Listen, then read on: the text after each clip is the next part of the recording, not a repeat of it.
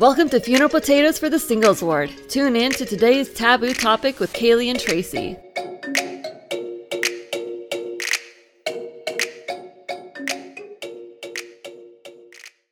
Okay. Been talking to making friends on Bumble. No, someone was like, "Yeah, I just got broken up because they didn't realize I I was serious about not wanting kids." And I'm like, "Girl, I'm sorry, you're not alone if that helps." Oh my gosh. Why don't Yeah. people take people seriously? It's just such like a standard expectation in society that of course you're gonna want to have kids, and of course you're gonna change your mind. No, I was literally thinking about this before recording today. I wasn't thinking about someone not wanting kids, but I was thinking about how growing up, my family never took me seriously because I was the baby, even though every time I told them something, I knew what I was talking about. hmm It related to very specific things in my wheelhouse and knowledge that, like, Yeah. listen, but they didn't want to because I was the youngest. And Aw. now I'm like, now I'm facing that as an adult too, where it's like, I know what I'm talking about. Why are you not taking me seriously? Yeah. And then it just kind of expands to everybody else. Why are we not taking people's words seriously? Like when they're making very clear, definitive statements about themselves, why are we not taking that Yeah. seriously? People don't want to actually believe because there's the ever living idea that people can change, people will change, people do change. And so they think that's enough to not listen to anyone, which is terrible because we're also, it also means that we're not listening to the people who are like, yeah, I love my kids, but I wish I hadn't had them. Because no, you can't say that and be accepted in society. hmm People regret like getting married, they regret having all sorts of relationships, and that's okay. But it's also not allowed. And that's why we're not taken seriously. And I mean, with my family, like I I've clearly changed in the last like 10 years and they don't realize it as much. But Not just because like I do say it sometimes, but other times I'm just like, yeah, whatever. Because it's easier just to like shrug things off than like get into it because I know they're not gonna believe me. Or they're going to argue back the whole time. Because last time I was like, I don't think I'm gonna get married, and they're like, oh no, you'll find someone, you'll find someone. You just you just need to wait, wait for the right person, or you need to lower your standards. You'll you'll find someone. And I'm like, that's not what this is, but okay, whatever. I don't I don't want to do this with you. Do you think it's possible that people don't take what other people say seriously because it doesn't conform with whatever their worldview is? Yes, I would agree with that. Yeah, because they think if I got married and I can convince myself it's the best thing in the world, then clearly that's going to happen to everyone else too. Yeah, because like with the example of your family, you have changed over the last 10 years. I mean, I've only known you for like Yes. five of them, but Yeah. like you've changed in those five years. Yes. Like- You have changed, but not in the way that your family thinks that you should have changed. and they think I can change back. Yeah, they think you should have changed to married with like five kids. That should have been your change. That is what they want from me. But your change is being like, nah, I'm good. I could be single. Yeah. Just like, can I just do this? this. Can I Yeah. just be the traveling aunt? Like, I'm okay with that brand in my family. I'm the the crazy aunt who spoils her nibblings. I am more than happy for that for the rest of my life, kind of thing. Especially if I become the crazy rich aunt who spoils her nibblings and obvious. Heck Um, that's- yes. That is my goal. And that is something I'm very like ready and eager to do. But when it comes to like the idea of even just getting married or even just being in a relationship, I just like start cringing at the idea. Like I like uh Richard and Anna came over. We watched Heathers on Tuesday and like he'd make a he makes you know he makes jokes and everything. And he like he's like yeah, and he like would like make like flirtatious remarks about like actors and things like that in relationships. And I'm like, huh, yeah. And then I'm like, why would anyone want that? Why would anyone want that? I don't like that. That's so stupid. I hate it. Um, and like just like all those like side things inside my head, which I'm not gonna like say to anyone because it's like, yeah, Richard, you should have that. Yeah, we can laugh about that. But I'm like, inwardly, I'm like, I don't want any of that. I don't want someone. I don't need things like that. And that's okay. But also it's not considered acceptable. So Yeah. like I have nothing against anyone. If they want to be in relationships, if they want to have kids, If they don't want kids, that's that's allowed. That's allowed. 2023. We need to take people's words seriously when they are saying things about themselves that they want for themselves. Yes. Listen to them and accept it, even if it conflicts with your worldview. Yes, please. We are thrilled to be new members of the Dialogue Podcast Network. For those of you who are unfamiliar with Dialogue, Dialogue is a collective of independent and interesting podcasts who promote thoughtful, respectful, and engaging inquiry and discussion into all aspects of the LDS tradition, thought, arts, and culture. You can support our podcast and others in the network by subscribing at dialoguejournal.com. Subscribers receive special benefits like ad free episodes and bonus content. You can learn more at dialoguejournal.com, so check it out.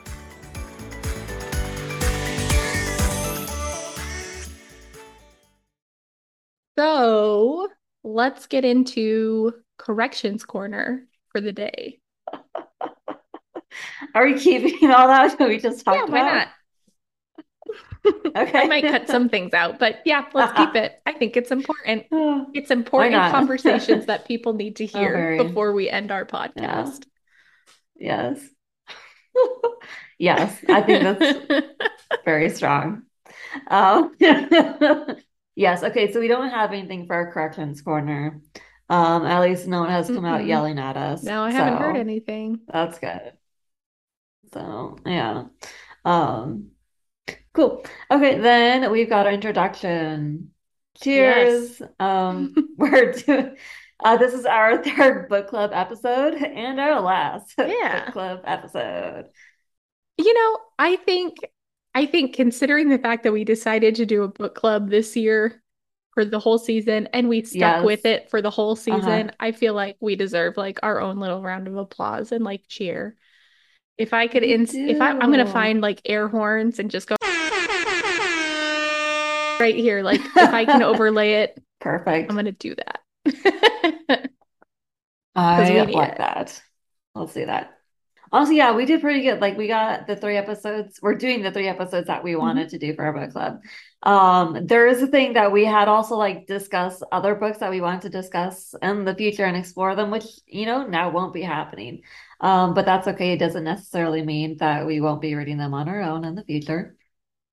Um, because for those who still don't know, um, there is a lot of fantastic LDS literature out there. We've got poetry, we've got fiction, we've got history, and we've got more.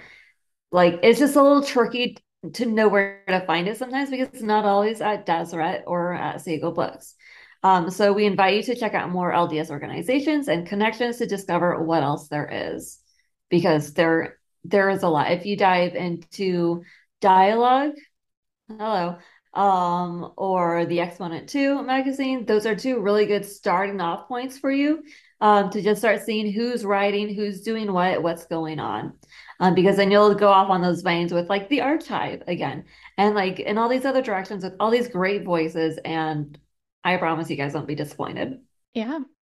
Um, yeah, but first you do have to stay here and join us for the last. We're holding you hostage. So you signed up for this, you clicked play, you're here, we're here. So let's do this. So this week, our actually this book club, this quarter's book club book of choice. Wow, that was really hard to get through. I don't know what happened to me. you did it though. I think I just had a stroke, I'm proud of you. honestly. I don't know. My gosh. Okay, so this month's book is Kingdom of Nauvoo, The Rise and Fall of a Religious Empire on the American Frontier. I don't know why I held this up. It's only you and me in the Zoom. I mean, I really appreciate that. I can do that too. We can just, oh, look, both, we both have books. Ta-da. Uh, Can you tell this week has been too much for my brain to handle because it's melting as I'm as we're speaking. We didn't even have our usual like hour conversation before pushing record, No. and I could No, tell. we don't have time to because I'm running to my second job as soon as we stop recording today. So I did this to myself. Okay, so the book is by Dr. Benjamin E. Park. He is the assistant professor of history at Sam Houston State University. He is also the author of American Nationalisms. He has written for the Washington Post, Newsweek, and the Houston Chronicle. He lives in Conroe, Texas, and he is also the co editor for the Mormon Studies Review. We both follow him on Twitter. He has some incredible historic hot takes about Mormonism and everything under the sun. And we just love following him on Twitter. So if you get a chance, take a look at him. We wanted to read a preface of the book where you can buy it on norton.com. Is that what it is? It is www oh, okay. Norton. It's not www dot Nor w it's okay, so www Norton like slash or like and company and it's like light. I'm gonna totally butcher this. I just don't understand the whole thing. It's because published by Liveright, but it's like by W.W. Norton. I don't know. Benjamin, uh, Dr. Park, if you listen to this episode, you're going to have to explain everything. Um, we don't know what it is. we're. We're uh, uncultured swine at this point. we we are a chaotic mess, but we're going to do our best. But you will want to go to www.norton.com. Um, that's one of the best places you can make your purchase. Um, but I mean, buy it wherever you yes. can, kind of thing. Maybe not Amazon. Yeah. Yeah, probably not. Yeah. Okay. So the preface says, quote, in Kingdom of Nauvoo, Benjamin E. Park draws on newly available sources to recreate the founding and destruction of the Mormon city of Nauvoo. On the banks of the Mississippi in Illinois, the early Mormons built a religious utopia, establishing their own army and writing their own constitution. For those offenses and others, including the introduction of polygamy, which was bitterly opposed by Emma Smith, the iron willed first wife of Joseph Smith, the surrounding population violently ejected the Mormons, sending them on their flight to Utah. Throughout his absorbing chronicle, Park shows how the Mormons of Nauvoo were representative of their era, and in doing so, elevates Mormon history into the American mainstream. So, just like this preface says, this book dives into the history of Nauvoo in America, and it tells a lot of things about Mormon history that the church does not really put a spotlight on. And something that I found interesting throughout this book is that Dr. Park does shine a light on those moments. It's always said in history, there's always three sides to a story. There's one person's point of view, another person's point of view, and then the truth. And it's the same with like conversations or like he said, she said interactions. There's always three sides to every story. The church will publish one side and hide certain things, another historian will publish other things and hide certain things that the Mormons liked to highlight. And then a third party will reveal the whole truth eventually. And I feel like Dr. Park does a really good job of combining all three views in his book and in his narrative. So I think you're in for a treat when you read this.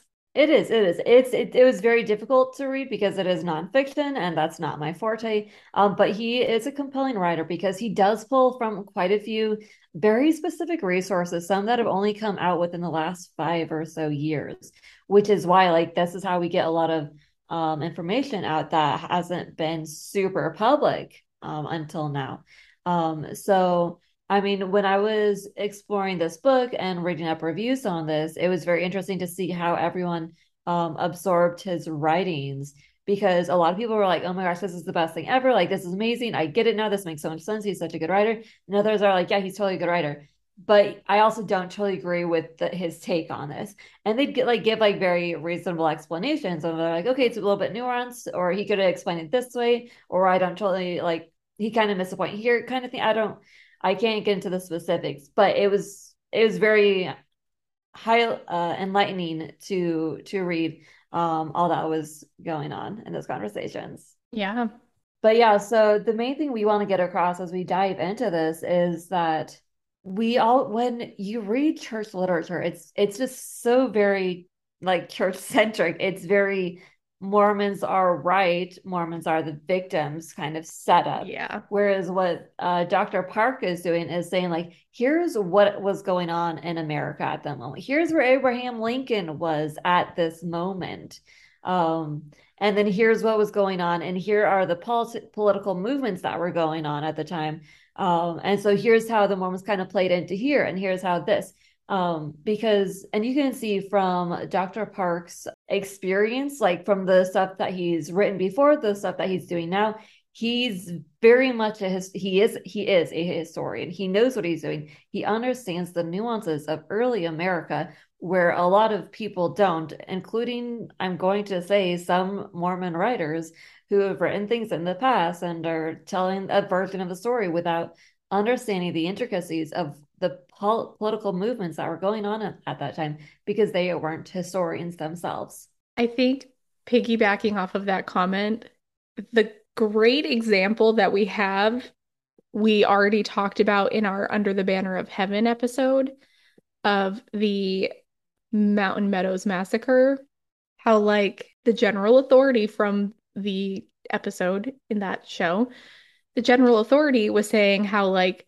oh, the Mormons and the Native Americans worked so closely together. They had such a good relationship, blah, blah, blah. Like, really painted that whole situation in such a beautiful, like, Mormon affirming light, when in reality, there was nothing wrong with the people that were passing through the Utah territory to get to California. They weren't trying to hurt anyone or steal anyone's resources, and they were literally murdered in cold blood. And that's the historic truth. If you look at strictly church history, you're only going to see the things that favor the church, which is understandable because church historians are employed by the church and they want to make sure that everything looks as good and shiny and wonderful as humanly possible. We can't really fault them for that because they're doing what they're asked to be done. That the grammar was bad, but the sentiment remains. Yes. No, you have a very valid point because if anything comes out of the church, it has to go through a lot of reviews by certain figures in church leadership to have it approved to be mm-hmm. shared. So it's it's going to have to put the church in a very specific light in order to get passed through, which is why you're going to miss out on some really good stuff um, that might not be put in Deseret or a Seagull Book because I don't know if Kingdom of Nauvoo is actually put in all those places. Uh, that's where I bought mine, but I've heard comments before where like some people couldn't find it in their bookstore and like there were limits on like where it might get sold because it wasn't published by the church anyways yeah so we so with all this we kind of wanted to take a stab at exploring more about the restoration and about american history. While we skim over the highlights and church lessons throughout the year um, within you know our church classes it's important to note that there really are a ton of records that can teach us so much more than our typical manuals. Um, like those are just the bare bones of like what we actually have to access. Things like um, Dr. Park pulled from a lot of older materials that I'll be that we'll be referencing throughout this episode that we can access. We're just not really doing that because sometimes maybe we're too busy, maybe we don't know what they are, maybe we don't know how to access them, and so on. Um, for example, you can take the Joseph Smith journals.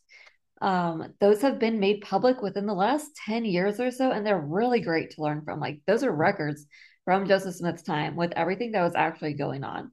Um, they are public now. We've pulled material from those in the past, and there's even like a an annual conference for them, and like which I'm pretty sure has been free for like the last couple of years at least during the pandemic. I don't know if it usually is, um, but there's just like so many sources for us to like still learn from. You don't need to just be waiting around for someone to share that in Sunday school. There are other ways of learning things. And so, because of all the documentation and the journals that continue to be discovered, reviewed, and publicly shared by the church, which you know can take some time, um, Dr. Park was able to put together so much of this book. Um, so there's just a lot of history for us to be able to learn about, and this book does a really good job of diving into it headfirst and explaining everything. So as we go through our episode, we invite you to study the past and learn from the mistakes, the miracles, and the mess. Yeah, because it's messy too. like very messy. It is. It is. Yes. Um, there was a lot to learn about in Yeah. this book. And we're only going to be covering like the tip of the iceberg, truly. Oh yeah, no, I wrote out like half my notes and then I realized this was basically all that was just in the prologue. Yeah. Like that was it. I re- I just rewrote the prologue in a very basic manner because it was so fascinating. So let's let's jump into this. We may be sporadic and jumping around throughout the entire episode, talking about what held our attention the most. Um, like Kaylee said, this book was challenging for us to get through. I also struggle with nonfiction personally. That is my cross to bear in this life. but we do have a few highlights that we wanted to share with you all today. Exactly. The first of them was Joseph Smith's desire to rework America, basically. I put it down as overthrow the American government. Kind of what it is. that's not wrong. It's kind of what it was, yeah. it's not wrong. Um, I think we've noted this in one or two episodes in the past, but we haven't like really gotten into detail about it. Um, but Dr. Park did, um, which is very helpful because I'd been having a hard time earlier and better under and like needing to better understand what Joseph Smith was really wanting to do, why he was wanting to do it, what was going on, um, and so on. Like we talk so little about Joseph Smith's campaign for presidency. We don't really understand anything, at least in my perspective. Um, so diving into this book head first was just like an excellent way to start seeing some of the history of what was going on during the time and what he was doing.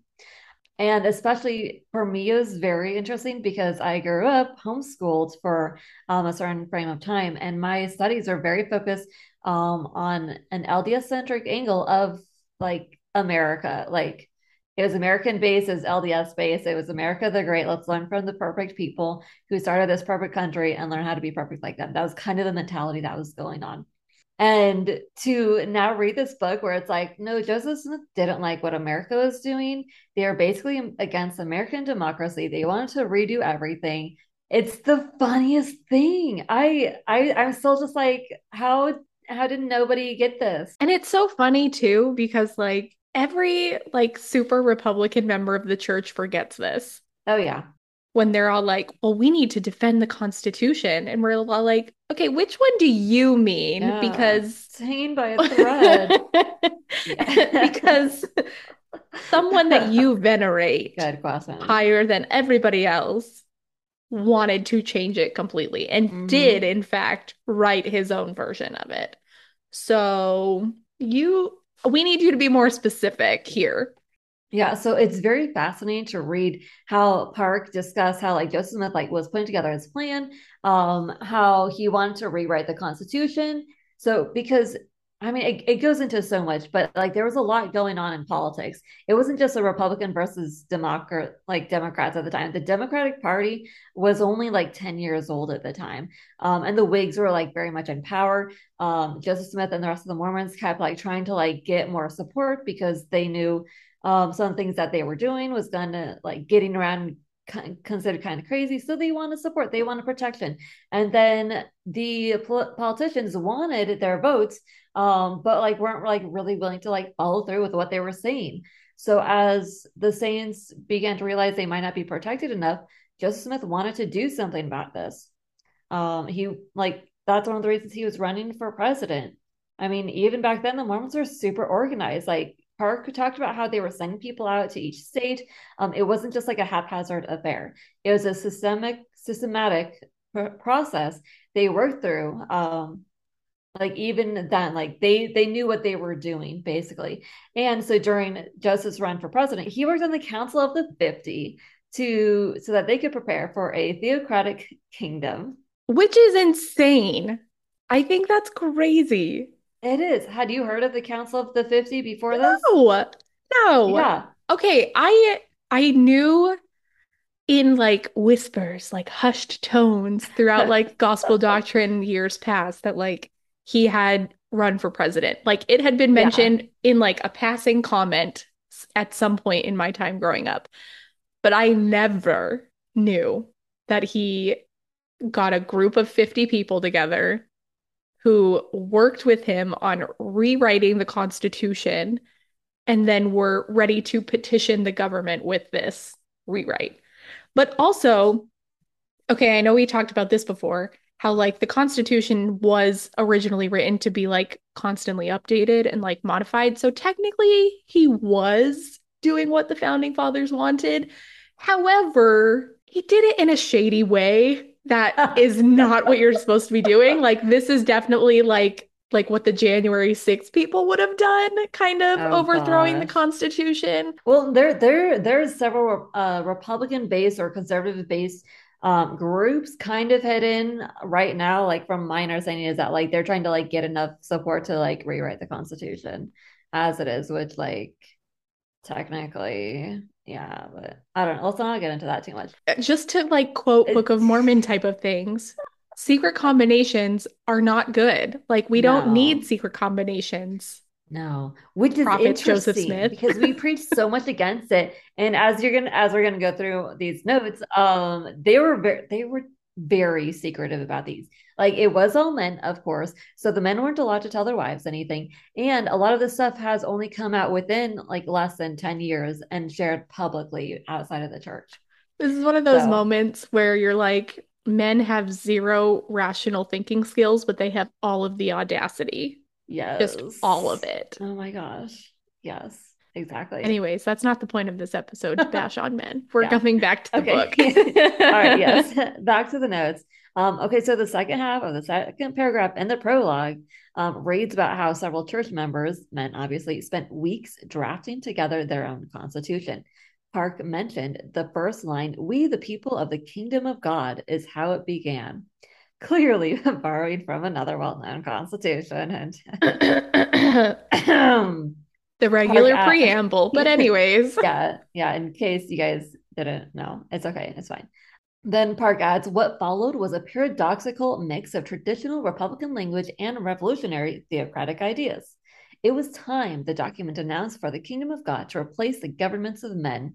The men were at the cusp of a new form of divine governance, which is funny because like the Constitution itself is also like super contra it's it's super contradicting. Like these are men writing things. Of course, like nothing's gonna totally make sense. And it's gonna remain a mess for hundreds of years. That's where we're at. Um, but yeah, so this is a council of 50. When they started meeting together, Joseph Smith was appointed prophet, priest, and king at the morning meeting on April 11th.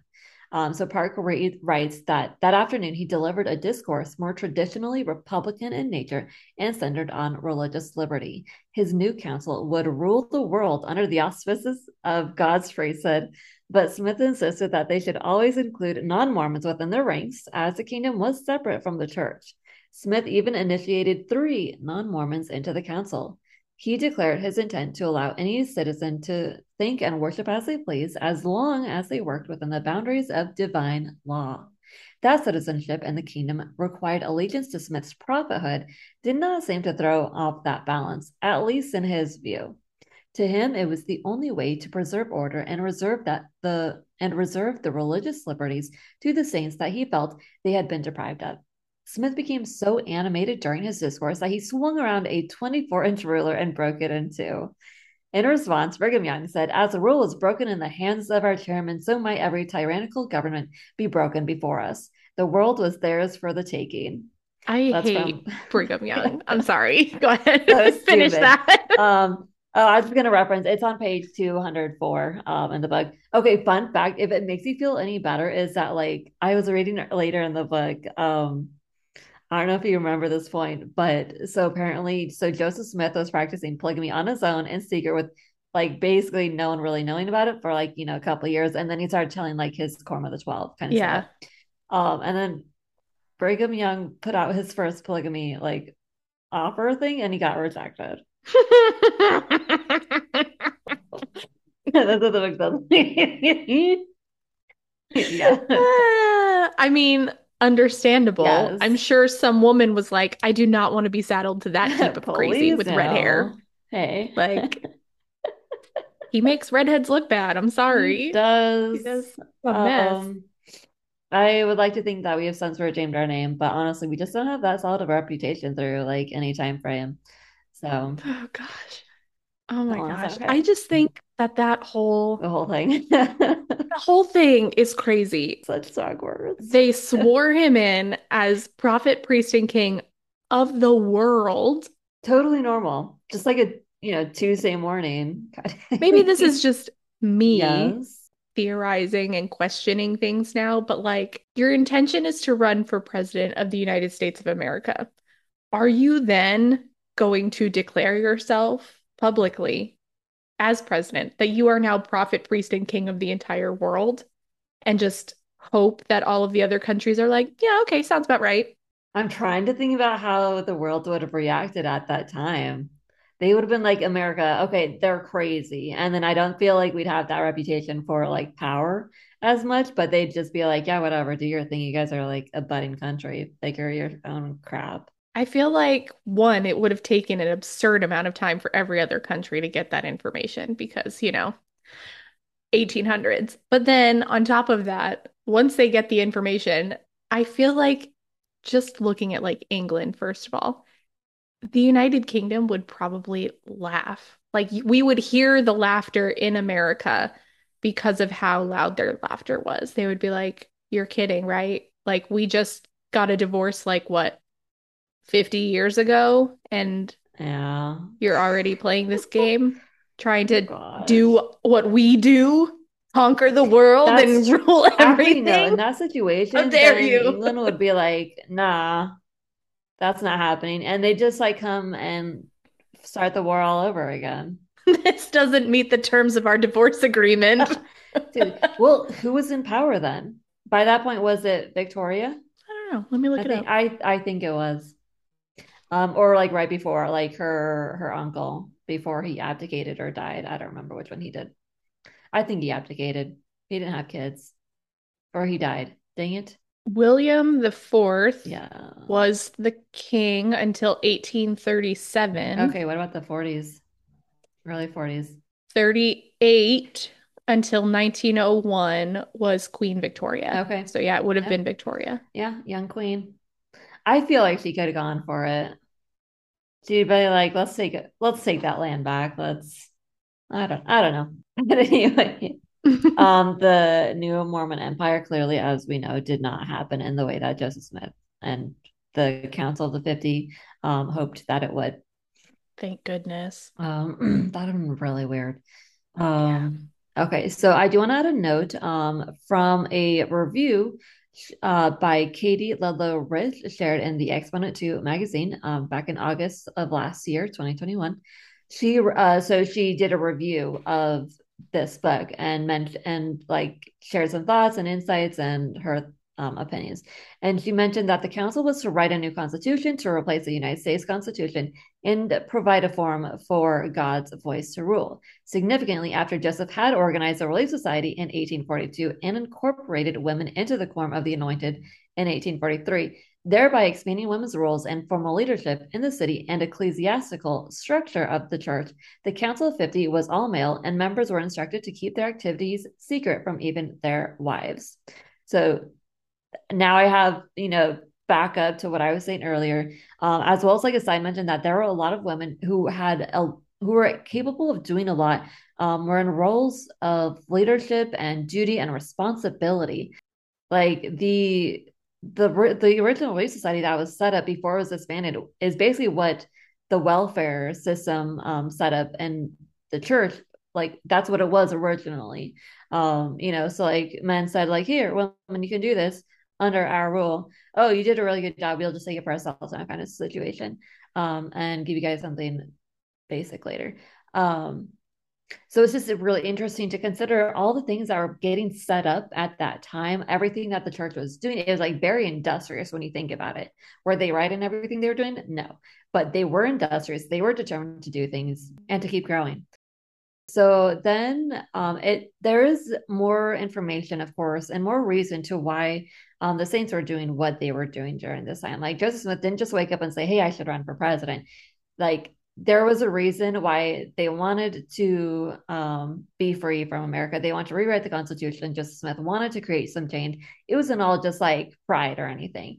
Um, so Park writes in the beginning of the book how Mormons in Nauvoo rejected many laws that they saw as oppressive or unfair. Most fundamentally, they rejected the separation of church and state. The beleaguered saints, as they styled themselves, had concluded that democratic rule led to the oppression of marginalized people and voices Rejecting democratic freedom, the Mormons felt the need to establish a new political order. Faced with the disarray brought by the voice of man, Mormons hearkened to the stability promised by the voice of God. This promise included priestly administration, coordinated voting, and patriarchy. They sought a Moses who could lead modern day Israel out of its wilderness. The saints desired nothing less than to transform the world. I mean, everyone wants to do that. But yeah, so like he talks a lot about how the church really was a minority. They had a very small voice. Like they they had a strong voice, but it was still very small. They and because of how different they were at the time, they were really seen um as a minority. Like we know how like um in early America, like even like the Irish and the Italians like weren't really seen as white because of their cultural differences. Um so there to be considered white or normal or American during that those early years um was a very limited lot of people. Um, and any difference really separated them from the overall community or society of what America considered itself to be. And you can, and I mean, if you like realize that the Constitution and the way that Joseph Smith saw it was that the the laws of the land, especially the federal laws, didn't really protect minorities as much as they could or should. And I mean, that's even been noted by like James Madison in the past like the laws that the Constitution didn't do enough at the time. They just thought it'd be like enough to get started and then like keep reworking, which we could do a little bit more of to protect some more people. But yeah, so like Joseph Smith had like reasons for wanting to do this. Was it the right way to go about it? No. The reasoning makes sense. The approach does Yeah. not. Yes, thank you. Well put. So, and then just and to note that Park highlighted that the detailed minutes from the council's meetings, meticulously recorded by a secretary, Clayton, um, William Clayton, he's referenced a lot because he did take a lot of notes during that time. And it's why we know like anything secretive that might have been going on at any time then. Um, so uh, he was convinced that their proceedings held the key to the world's future. Oh, they were restricted from believers and historians, though alike, restricted from believers and historians alike for 172 years, even as rumors of their scandalous content spread both within and beyond the faith's community. So, like, they were afraid of being seen as treasonous, so they didn't want anything to fall into the wrong hands. And yet, the rumors spread regardless, Yes. and they could have quelled the rumors just by Um, saying something. They could have, and they didn't. Um, they picked a release date of the year 2016, which is when they shared the scandalous information, the minutes from the Council of the 50. Wait a second. Wait, wait, wait, wait, wait. Rewind. Yes. So you're telling me that the Council of the 50 voted and agreed that 2016 Oh, would no. be. No, they didn't pick it. The church, the Oh. church today chose. Oh, Sorry. okay. I thought you were saying Oh gosh, that that'd be really funny. That would be really funny. uh, I I thought you were saying No. the Council of the 50 were like, okay, guys, we're going to keep this secret until a date in the future. Oh my God. Pick a date in the future. And someone said 2016. There's no way the world's going to be going at that point. Anyways, let's pick it. 2000 was supposed to be the new millennium, Oh the year Christ God. returns. No, um, no, the church, current church's leadership of 2016 decided, yes, this is an excellent time to release the meeting minutes from the Council of the 50. I would personally still like to know why they picked that time frame. Maybe it was to distract everyone from the dumpster fire of the presidential elections of 2016. I think it's exactly the opposite. They saw what dumpster fire it was, and they're like, we'll just people are still asking, we'll just put it out, and hopefully no one will notice that it's actually out. Like, let's just do this because that that, might do it too. that's what ha- that's what happens in politics all the time. Oh, let's share about this stupid thing that just happened and quietly release this information on UFOs and hope that nobody notices. And then it's Yeah, going to take okay. people weeks, months, years to be like, hey, wait, this came out since when? Why are we Yeah. only realizing this now? Yep, that's true. That's true. So I mean, there's even um, I, I have it down in our notes somewhere. This non-member wrote this big piece about Joseph Smith and the Council of the 50 years ago, but he could not get the church to release any information. So he had to work off of what was currently publicly available. And like you can hear, and from my understanding, you can kind of hear it in his content and say, like, yeah, the church wouldn't give it to me but I know it includes at least this kind of thing in there. But I can't tell you anymore because I don't have the information. Um, and so, like, from my understanding, is that like Dr. Park has like pulled from that guy's piece. Um, it's a book, actually, not just like a article thing. and then he was able to build off of that though and do a lot more because the Council of the 50s meeting minutes got released. So Dang. a lot of stuff. Um, That's oh, crazy. Literally is right here. Um, okay, it's a 2003 published book about Joseph Smith by Richard Bushman titled Rough Stone Rolling. Yeah. Okay. Then I had two side notes to include to the side of this. Um, one, there is a note in, uh, that's been shared around a lot so that you guys can, can just kind of have some knowledge about this. Um, Joseph Smith wrote to John C. Calhoun. He was a state senator. Uh, I want to say South Carolina, but I could totally be wrong. It might be North Carolina, it could be anywhere else. Um, he wrote that the states' rights doctrine is what feeds mobs. South Carolina. Thank you. Um, so because Joseph Smith and the early saints didn't learn a lot about mobs. And so a lot of the issues that he saw going on was the differentiation between states' rights and federal rights. Um, and they're just like you can tell from our or the history that we do know is that states' rights did not protect or take care of anyone. They only created more harm for people. And then secondly, I think is an, a very important side note um, and this was just shared through like some people's comments, um, conversations, and takes on Dr. Park's book. Um, but in there were in someone's review, they mentioned Benson's book, The Constitution, a Heavenly Banner. A more recent book by an LDS person talking about the perfection of the US Constitution. And so it totally makes sense to me and and from their perspective that they said that like this was probably a pretty helpful document, a book that like had a big part in members more uh, in viewing our government through a more positive light than it had before. Because I mean, as American as the Saints were in the beginning, kind of thing, the the majority of the Saints, they were like, okay, we've got to rewrite the Constitution, we've got to do something, we've got to like take better care of minorities and of ourselves, our neighbors, and do something better, and you know, have a theocratic kingdom. Um, and so like, and I think that was more the mentality of the church for a long time because when they were going to Utah, that wasn't America anymore. They were leaving America literally. They went from Missouri, they went to Nauvoo. They were like, we just got to get out of here. We got to get out of America. We've got to be immigrants somewhere else. That had to be more of the American mentality for a long time. But, you know, as the church got more settled, more situated, they got, you know, they agreed to chill out with some of their um, things that they were doing. Um, so they started like working, like realizing they could have some power if they did go along with the main um, requests of the law, state or federal, asking. Um, and then they're like, okay, let's like, keep working on this. And then of course you get Benson. he's like, yeah, the Constitution is amazing, dudes. Let's let's dive with this. And then that's where we're at now. That's why you've got the white horse and the the folklore of the Constitution hanging by a thread. It's supposed to, you guys. Oh Let's cut it and do something better for all of us. Yeah, but like as much as the church's official position has always been centered on not being political, the church leaders really have been involved one way or another. Joseph Smith ran for president. Leaders have curried for favor and religious rights. Um, they've established their own militias. Um, they've had they've had a, they've had and or have tried to have a say in town charters and the building of rights and laws and so much more. Like maybe they're not publicly saying, yeah, you have to vote for this person, but they've been very close to it. Like there's a report of like them of several saints like going through um Hyrum's like office or space one day, like to confirm who they'd voted for um, because they were all like all like quietly asked or recommended to vote for this one person. Oh my gosh. So yeah, there's a lot of really interesting pol- politics, um, which I don't typically care for, but it's fascinating to see how much was really going on during that time because America was still very new. It was only mm-hmm. like 50 years old.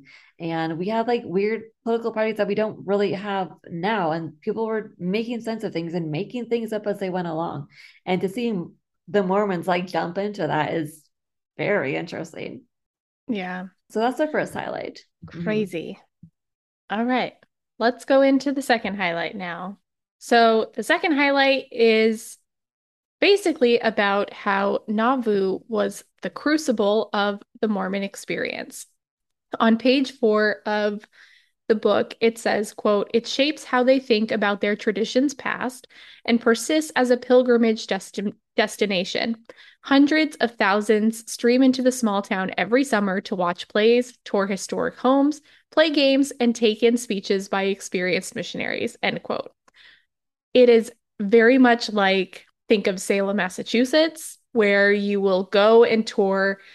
There's literally a Salem Witch Museum you can reenact witch trials, experience the whole shebang, have someone that gets, I don't know if they still do this. It's been like, oh, it's been no, years since I've been I'm there. Just, I'm very, I was not expecting you to go in this direction with witches.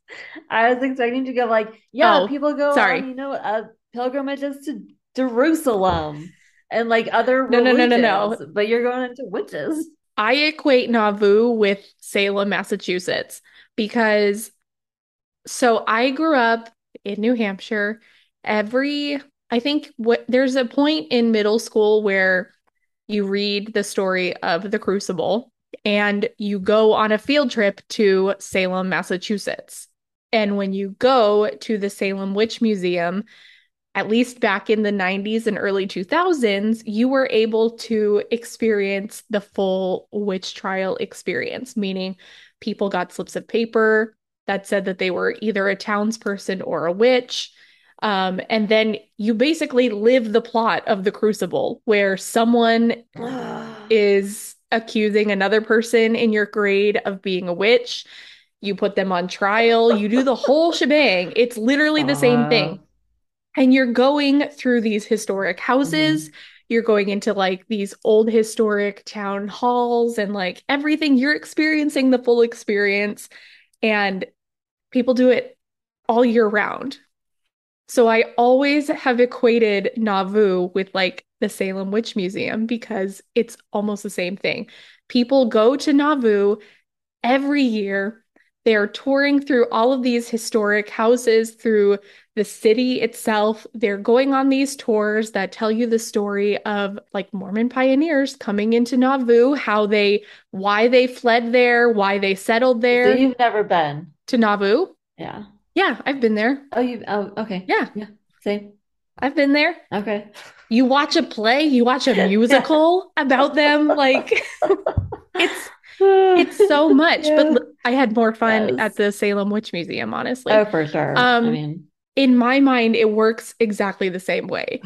So funny. I mean, no, you're you're not wrong. You're so. seeing like a very specific view of this piece of history. Yes. That is curated to match the environment. So like for the Witch Museum in Salem, you're you're stepping into a specifically curated piece of history. They know just how they want to portray it. They've got it all stylized. And it it's the same with Nauvoo. It is the exact same with Nauvoo. Yes. Did you ever talk to any locals while you were there? No, because I was like 10. I was like 12. Yeah. I was like 10 when I went with my family, and it was really hot, and I was unhappy being there. And it was like the last place I wanted to be for my summer vacation. Oh, that's like the only real vacation my family's ever done. Otherwise, it's always been to like family in like Utah. So like not a vacation. So for for that reason, it was very exciting for us. Um we did still have some fun about it, but like we did end go into a few local spots to eat food. And the locals were just like, yeah, we don't really like you guys. I mean, we don't we don't want these tourists. We just want to be living our lives, but we we can't grow anything. We can't grow the city or anything because the church owns it. Yeah, the more yeah, the church owns everything. So they've decided how they want to keep it, which means those who are not Mormon and are just like kind of born and raised there don't have much many options. Um, so have, they have to basically find a way to leave if they can, which then of course the church can take up more and more from them. But also, I am going to use the argument that is often used in Salem, Massachusetts, which is yes. without this group of individuals, this city would not exist. Yes. So, oh, true. As much as you don't like it, if this group of people did not come to Nauvoo, the Mhm. city as you know it would not exist and you would not have been born and raised there. So you can complain, but nobody cares, which is what everyone yeah. in Massachusetts basically says. Like, oh my gosh, that's Salem great. residents hate tourists that go to the Salem Witch Museum and do all of Mhm. that stuff because it crowds Yes. Salem. Salem's a really small part of Massachusetts, It is. but they can't complain because Mhm. without the tourists, there would be no extra funding going into the city as a whole, and they would not have a city with which to live. Okay, but it's also like it also can get super nuanced and like there are other takes on that as well, especially like when you think consider like smaller like islands and countries like Puerto Rico, Hawaii, and so on, who really don't want to have to rely on the tourism. We're not going to get into that though. We're just, but yeah, um, Yeah. there, there's just like a lot of really interesting considerations to take into with Nauvoo. That's the thing because it does put them on it, it does put them on a map. It puts the middle of what is it, Illinois on the Mhm. map, which I mean, so in a way it kind of, you know, compares with their other um hot spot, Abraham's Abraham Lincoln's um birthplace. Mhm. I think that's mostly all they got. Um I would like to say this though. The only people that are allowed to complain about Nauvoo and Salem and other historic sites like that are Native Americans whose land those sites are on. Yes. They're the only ones that are allowed to complain. Everybody else get over it. I'm just going to put that out there right now because Mm, land literally stolen, okay? yeah. If they want to give back to anyone. Trisha and Tiffany, who are mad that they can't get a Starbucks in Nauvoo because the church my owns gosh. Nauvoo, take several seats. Nobody cares about your complaints. Starbucks be there. Anyways, okay, So I'm moving on. So, We could talk a whole podcast on that. That's actually super funny. Um, interesting. Okay, but yeah, Okay. carrying on. so Katie Ludlow Rich in her Exponent 2 review noted, quote, Park's poignant explanation of Joseph Smith's legal maneuvering through the Nauvoo City Charter and City Council. Um, the charter granted the city unusual rights regarding issuing writs of habeas corpus, which allowed them to protect Joseph and other leading men from arrest and extradition. This analysis of the unusual use of writs within the city helped me understand why Joseph's personal and political enemies may have viewed him and the city as a threat to law and order, and why some viewed mob action as the only way to achieve justice. Between his explanation of the role of the Council of 50 and Nauvoo's atypical use of writs, Park clarified points of political activity that had previously seemed murky for me. End quote. This comment, I think, this comment and review, I think is very interesting because the church paints mob activity as like the saints did nothing wrong. The saints Right? just they moved to a new place. They were they were constantly persecuted, blah blah blah blah blah. But we have to remember that like persecution doesn't just happen for the sake of persecution. There are things that lead up to acts of persecution most of the time. And it could be that there was a misunderstanding. It could be that someone was infringing upon land ownership. It could be a whole bunch of reasons. Or it could just be prejudice. We don't know. But whatever the reason is, mob action doesn't just happen overnight. It's because frequent requests or frequent communications have been shut down and ignored or any other thing where they feel like they have no other choice but to attack them. I'm not trying to say that what mobs do are good. No. They can get, I mean, they get out of hand immediately. They are a disaster by nature. We understand that We they're are not trying to excuse that. No one should join a mob. No one should be a part of one. No one should suggest one. No one, they shouldn't happen. Yeah, there are things that happen along this relationship that cause people to be like, what the heck is going on here? Like, think about any time where you find a person that you strongly dislike. You don't immediately meet the person and hate them and want bad things to happen to them. That's not generally the immediate reaction upon meeting a person. You develop this opinion over time through actions, through behaviors, through things that they say or do. And over time, you realize you want to distance yourself from that person. You want nothing to do with them. And then at the very end of it, you may have an explosive reaction to them and say you hate them and you never want them in your life again. You didn't get from point A to point Z immediately. There were steps, there were things in between that happened. And those steps in between are the things that church historians leave out when they're doing their records about the church's movements throughout the country. We miss steps B through Y in terms of what was happening around the saints, what was happening in every location they fled to, that led people in these areas that had never met Mormons before to go from meeting them to wanting to murder them all. There's the middle piece that we're missing. And I think this comment highlights that and the fact that Benjamin Park shines a light on those missing points that we don't see in church history. Um, so yeah, and then just like the general way that Dr. Park discusses Nauvoo is very interesting because it really is the crucible for the church. And everything that was going on there and the building up of Nauvoo was such an experiment. Like we were saying, like with the church po- political situation, then everything was super new. Um, Nauvoo is where Joseph Smith was trying all sorts of things, and it's so fascinating to see and learn like what he was trying to do because we have such a a, a refined idea of what the church is and what all the principles are, all the doctrine, all um the the practices that we have and the covenants that we make, all that stuff. It all makes sense to us. It all is like tied up prettily in a bow for the most part. But with Joseph Smith around, he was still building things up and putting things together and um, learning to better understand the spirit and doctrine and everything. Like it's a lot, especially like for one like fun example. Um, Dr. Park talks about the first baptism of the dead in the book. It did not go the way that I thought it would.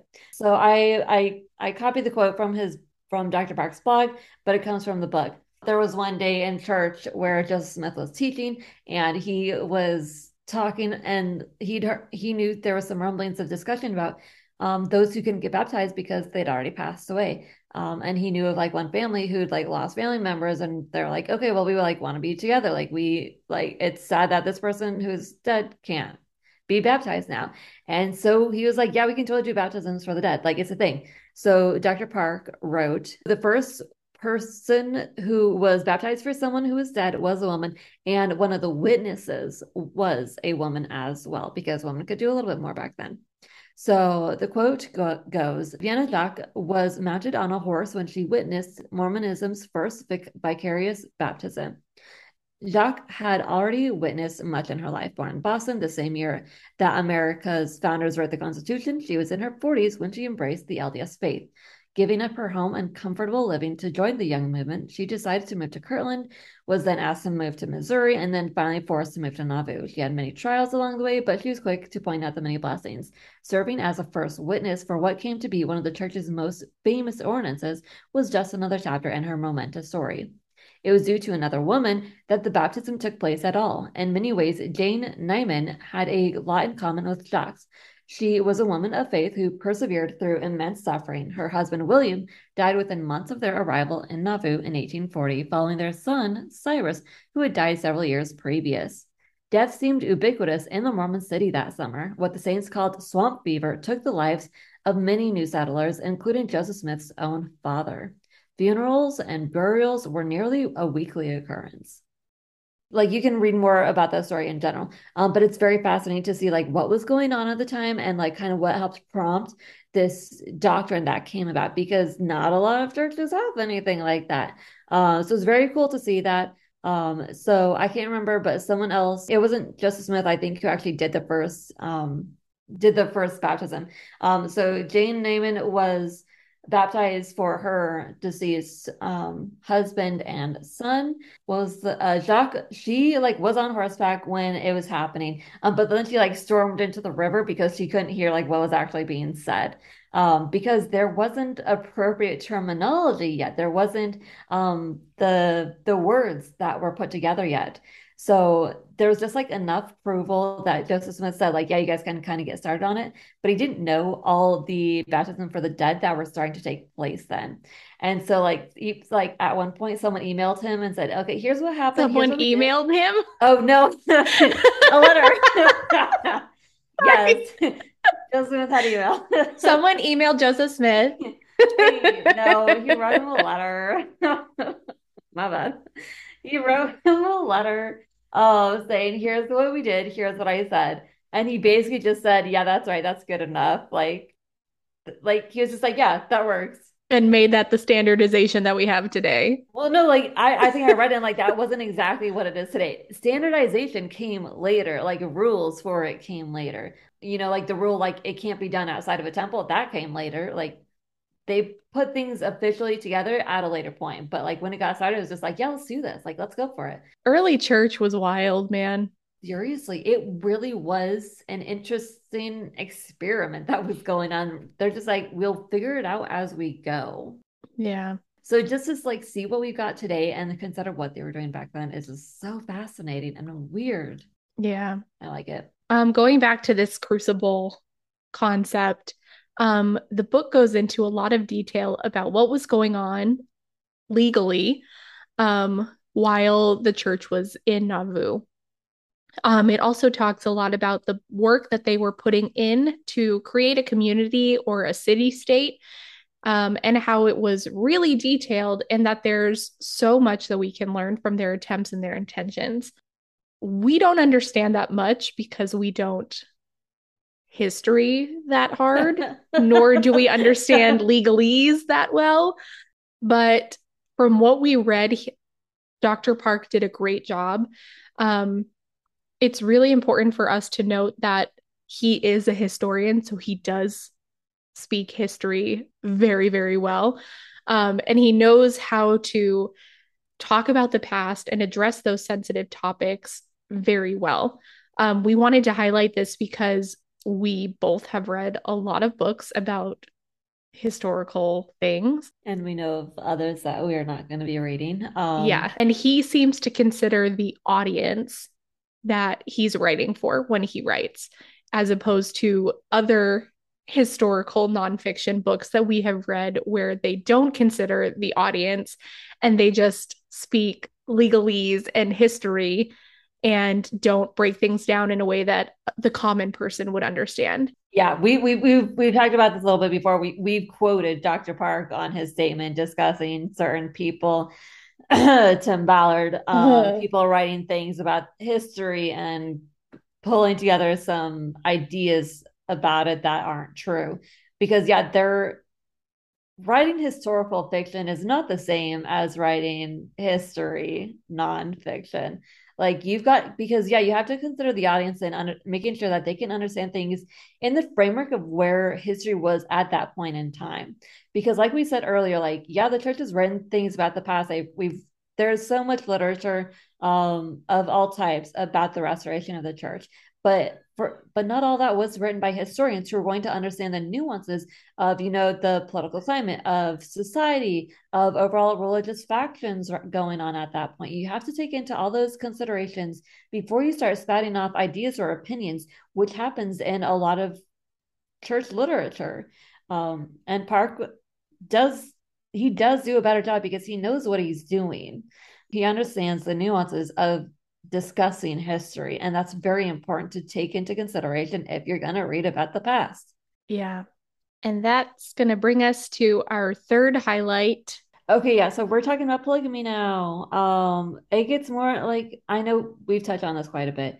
Um, I just like I felt even more in reading this. It was a very harsh reminder um that polygamy did not permit informed consent at the time.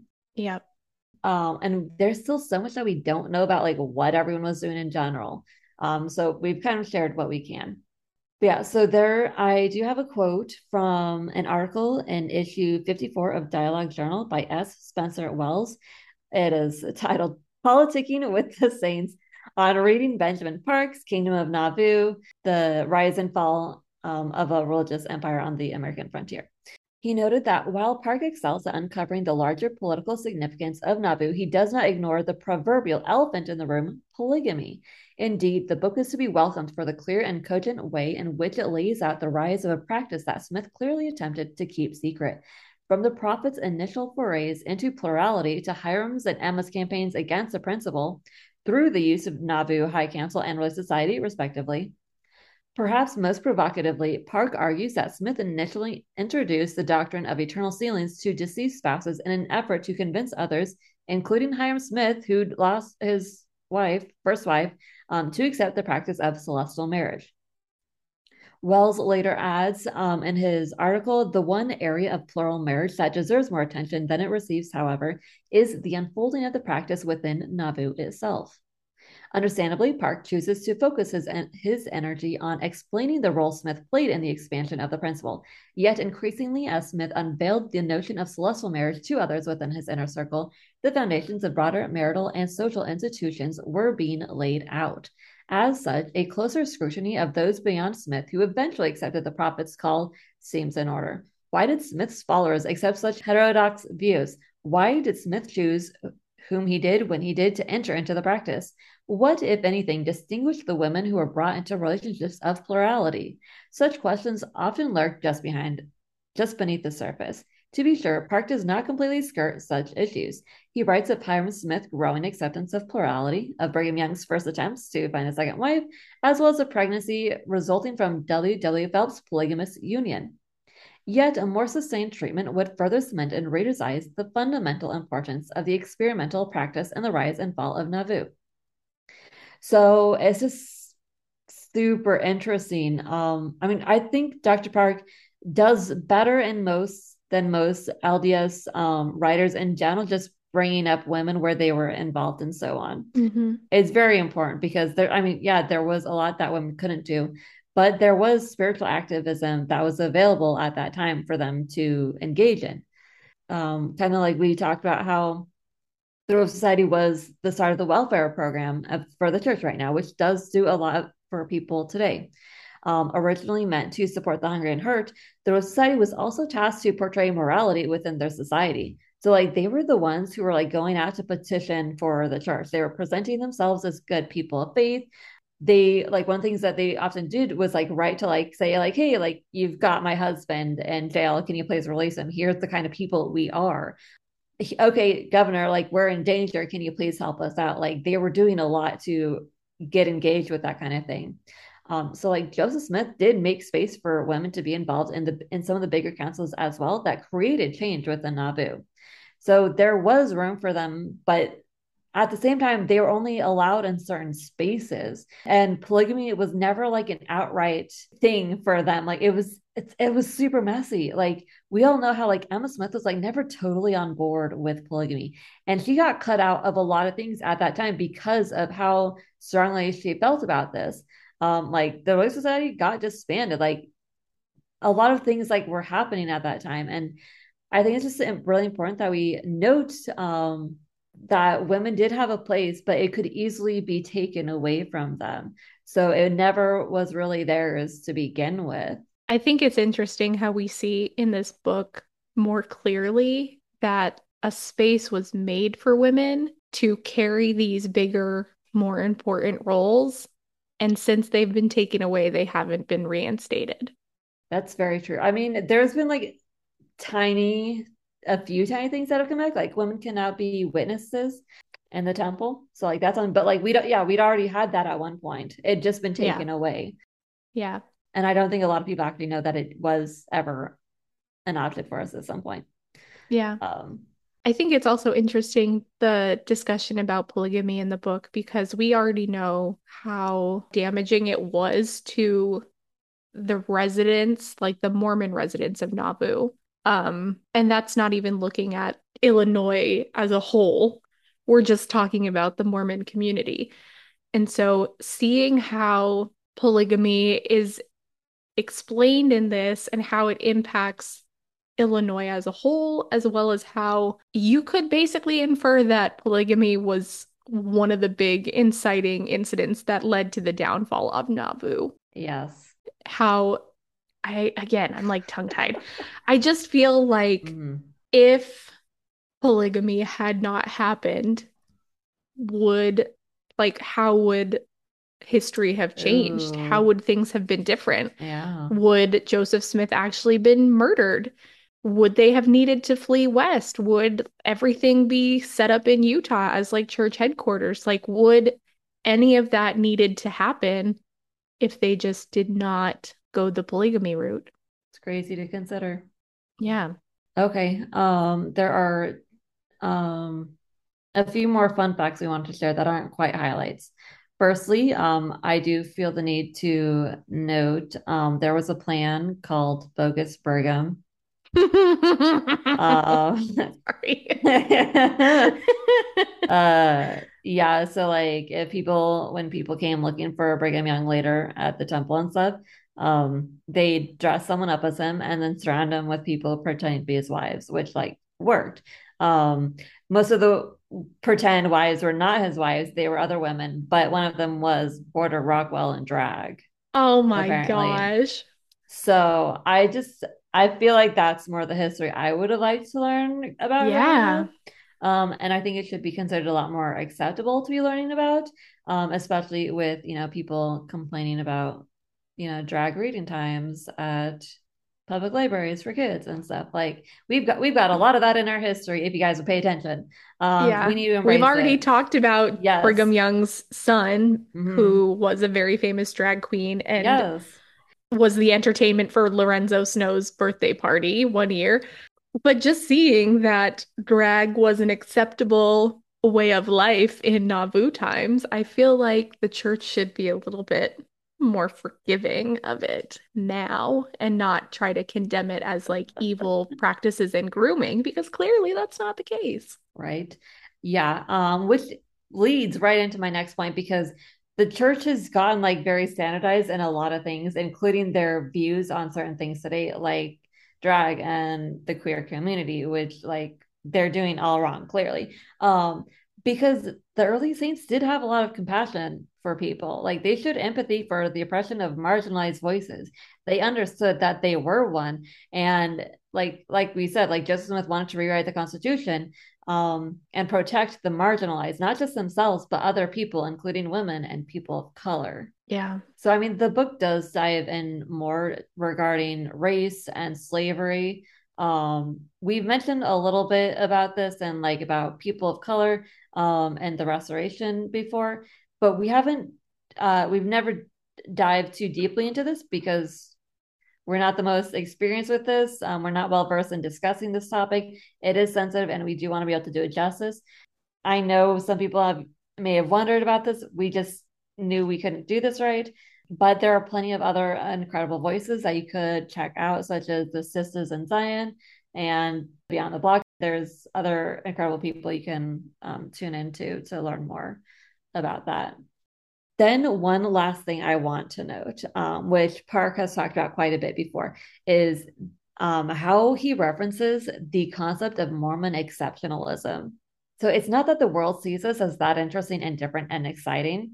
Like, yeah, plug me, yay, weird, woo. Um, but it's that we've like we see it in ourselves, like the the exceptionalism, like, oh, we are different, we are amazing, we are the We're a peculiar people. Yes, and we've really tried hard throughout the very like early saints to now. We've tried hard to establish that stand out while also trying to remain on the cusp of sane Christianity. And I mean, granted, like once we realized we were kind of you know stuck in America, um, we've tried to become more approachable, more normal, and acceptable. We've downplayed ourselves in the past, including Mitt Romney's presidential run.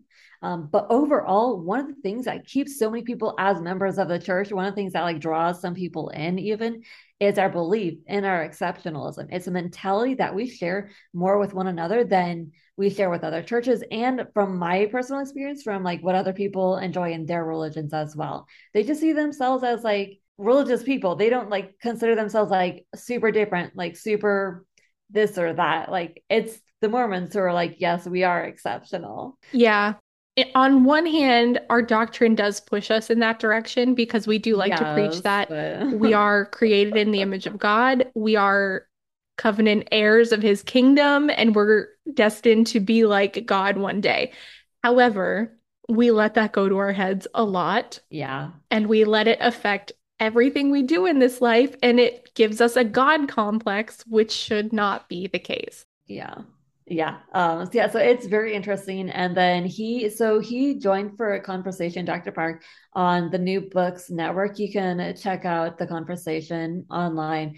And he mentioned like how we're always on the outside of the mainstream as much as we try to like kind of send ourselves in it. But like he really tried to do a good job in explaining what the Mormons were doing, what the early saints were up to.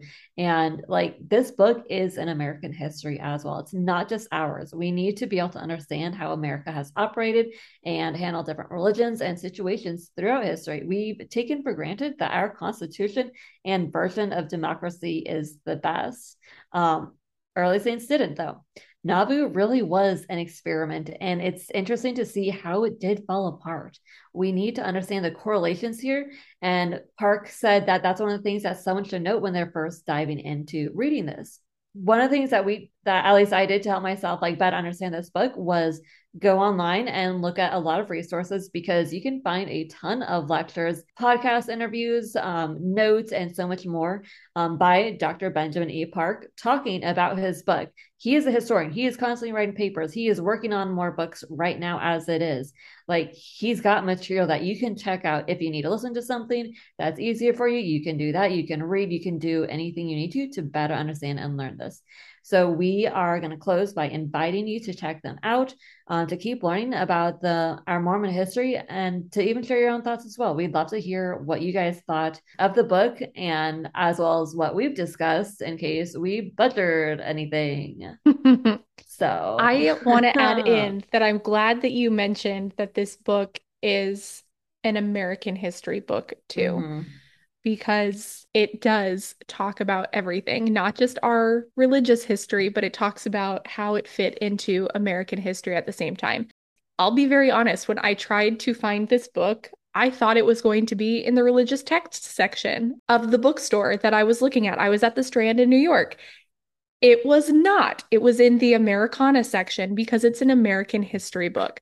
So, really take that to heart that this isn't traditional church history that we know and we've grown up with. It doesn't come with the bias that we grew up no, with. This is really American history, but it's highlighting how the Mormons fit into American history, which is something that we don't see in traditional church history.